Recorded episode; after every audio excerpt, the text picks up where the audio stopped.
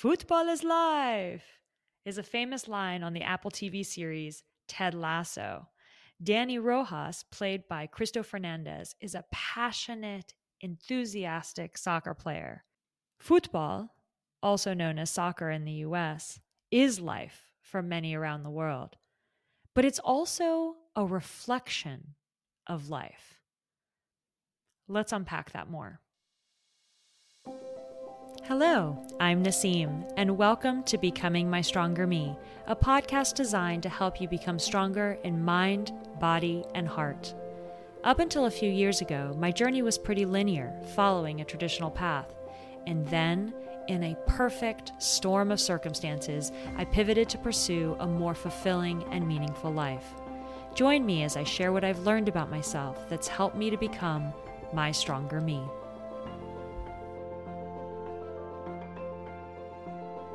In today's episode, I'll be sharing my reflections about what we can learn about the beautiful game of soccer and how the lessons learned on the field can translate to all of us in our everyday lives. So let's get started.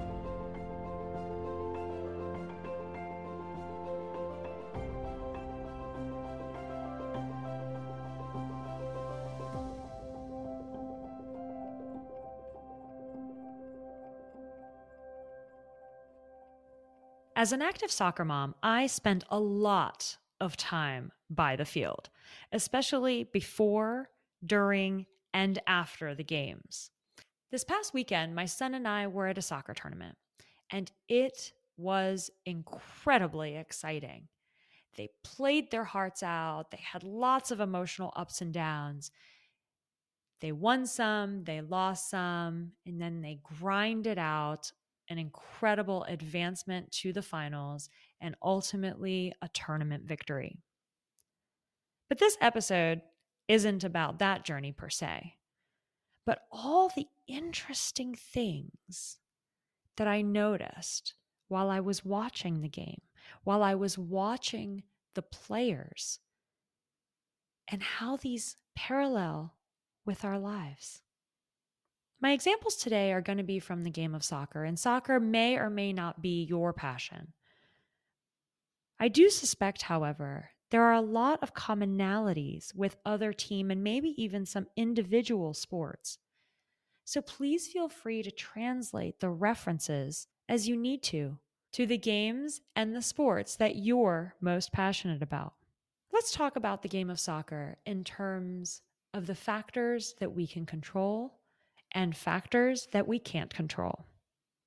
Let's start with the factors of the game that we can't control.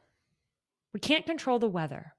We can't control if it's sunny, if it's windy, and boy, did we have some wind. I mean, the ball was just curving in the air.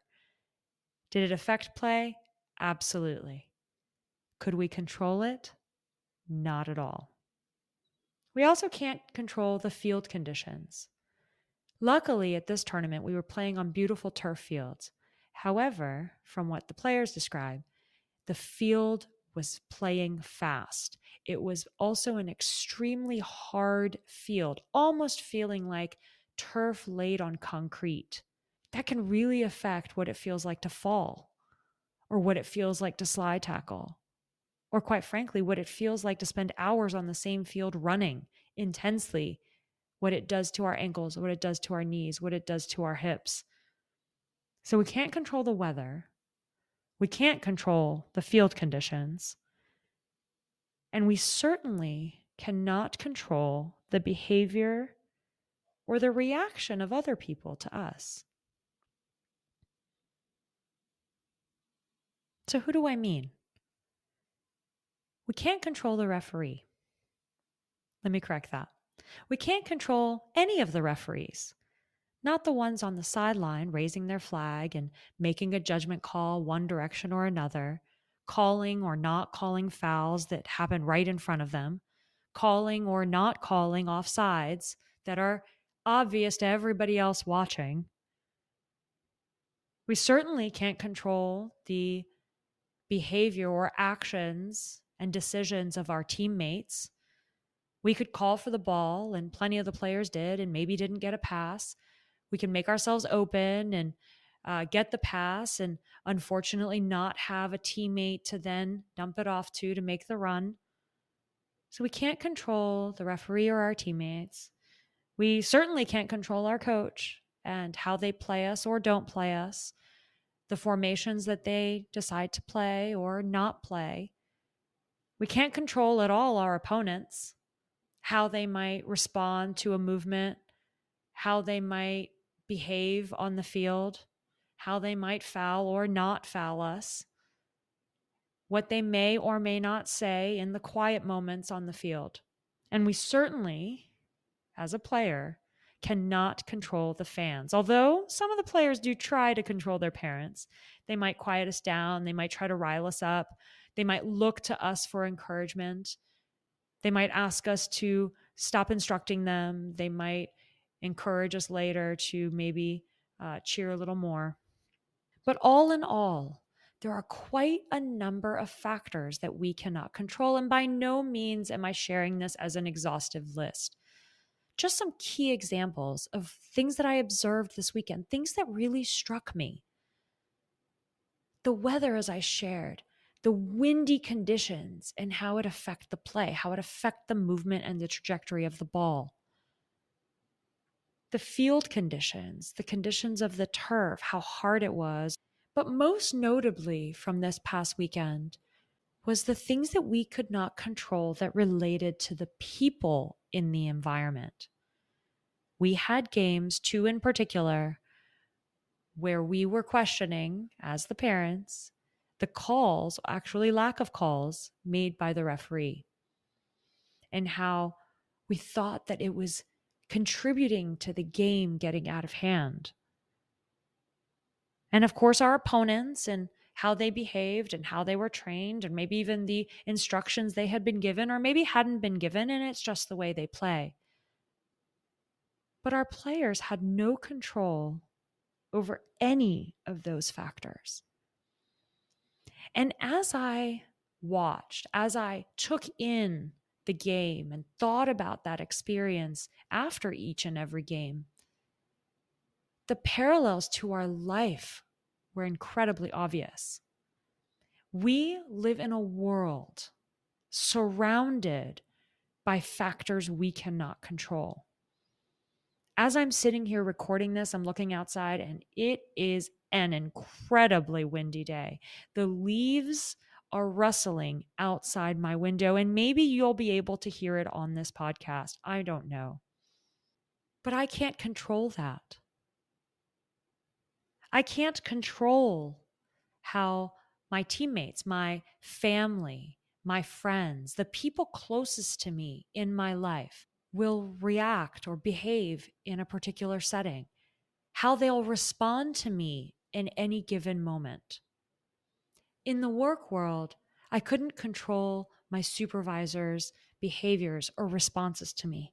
I couldn't control my direct reports and their responses to me, my collaborators on projects and how they might behave in a particular meeting, how they might respond to the work that we were putting out. We cannot control our environmental conditions and we cannot control the people around us. But this is not doom or gloom. Let's talk about the things we can control because there are plenty of really critical factors. And I'm going to boil them down to three key things that we can control. We can control our preparation. On the soccer field, we can control the equipment we have with us, making sure our ball is pumped, making sure we have the appropriate footwear, cleats, or if we're playing indoor, our indoor shoes. We can control how much we've prepared in advance, how much we've practiced, our intensity, how we've grown. We can control our soccer IQ, how we've been studying the game, watching games, watching our own games, studying our own behaviors, and improving on them systematically. We can control the food that we put in our bodies to fuel us as athletes. We can control our sleep and our rest to make sure we can perform in an optimal fashion. And as coaches and as players, we can be prepared with the strategy of our approach. So, preparation is a key factor that we can control. And this is true for our lives as well. We can control how prepared we are going in to a situation, going into an environment. And I would argue that one of the most important things that we can prepare is our mindset, both on the field and in life. Our mindset is so incredibly critical to helping us with the next part of the factors that we can control. And that is our response to the factors that we can't control. On the field, how we respond to a call or lack of call by a referee. How much does that moment carry with us? If we, in the moment, in that gut reaction and gut response, say something to the ref, are we then able to put it aside and move forward in that moment? Or do we then carry the burden of that negativity through the subsequent plays? Or possibly even the rest of the game and even after the game? How is our mental strength, our mental toughness, and the mindset in which we approach things help us or hinder us in the moment. That is something we can control. We can control our responses to our teammates. We can stay positive or we can get down on them. We can be frustrated with them or we can say, hey, look, good try, good pass, we'll get it next time how we respond outwardly oftentimes affects how we feel and how we can recover in that situation. Same is true with our teammates in life, our partners, our spouses, our work colleagues, our best friends. How we respond to situations that we're in can affect how we move forward from those situations. And that is 100% in our control. We can't control how our teammates respond, but we can control how we respond to our teammates. Of course, this is true with our opponents. This past weekend, we played two tough teams both of whom used slide tackling often as a means to get the ball. The first team tended to slide tackle maybe a hair late or cleats up in a manner, and for those of you who know the game, in a manner that is actually quite dangerous, that has the potential to cause injury to our players, especially if they're getting slide tackled from behind. Some of our players would pick themselves up get back in the game, and let the moment go. Some of our players became quite affected by the lack of call from the referee against their opponents and how they were slide tackling. And those players, in an escalated fashion, were getting more and more frustrated. And it started to affect their game playing calm and relaxed, playing with a clear head, playing with passion and urgency that comes from a good place helps with focus, determination, and the ability for our bodies to perform in the most optimal fashion. Playing angry, hostile can get sloppy and it can get quite dangerous. Some of our players instead took that more negative, frustrated route, and it started to affect the team. And I could continue with the list our coaches, our fans, and how that parallels to life. But as I'm sharing, what I'm hoping that you're taking away is that how we prepare and how we respond to events and situations in our life is critical, especially to the factors that we cannot control. The third factor, the third category of things that we can control is doing our best, giving it all we got every time. So, how we show up, how prepared we are, is in our control. How we respond to the factors that are out of our control, our response is in our control. And lastly, showing up every time, every situation, giving it all we've got, giving it our best, giving it a hundred percent is in our control.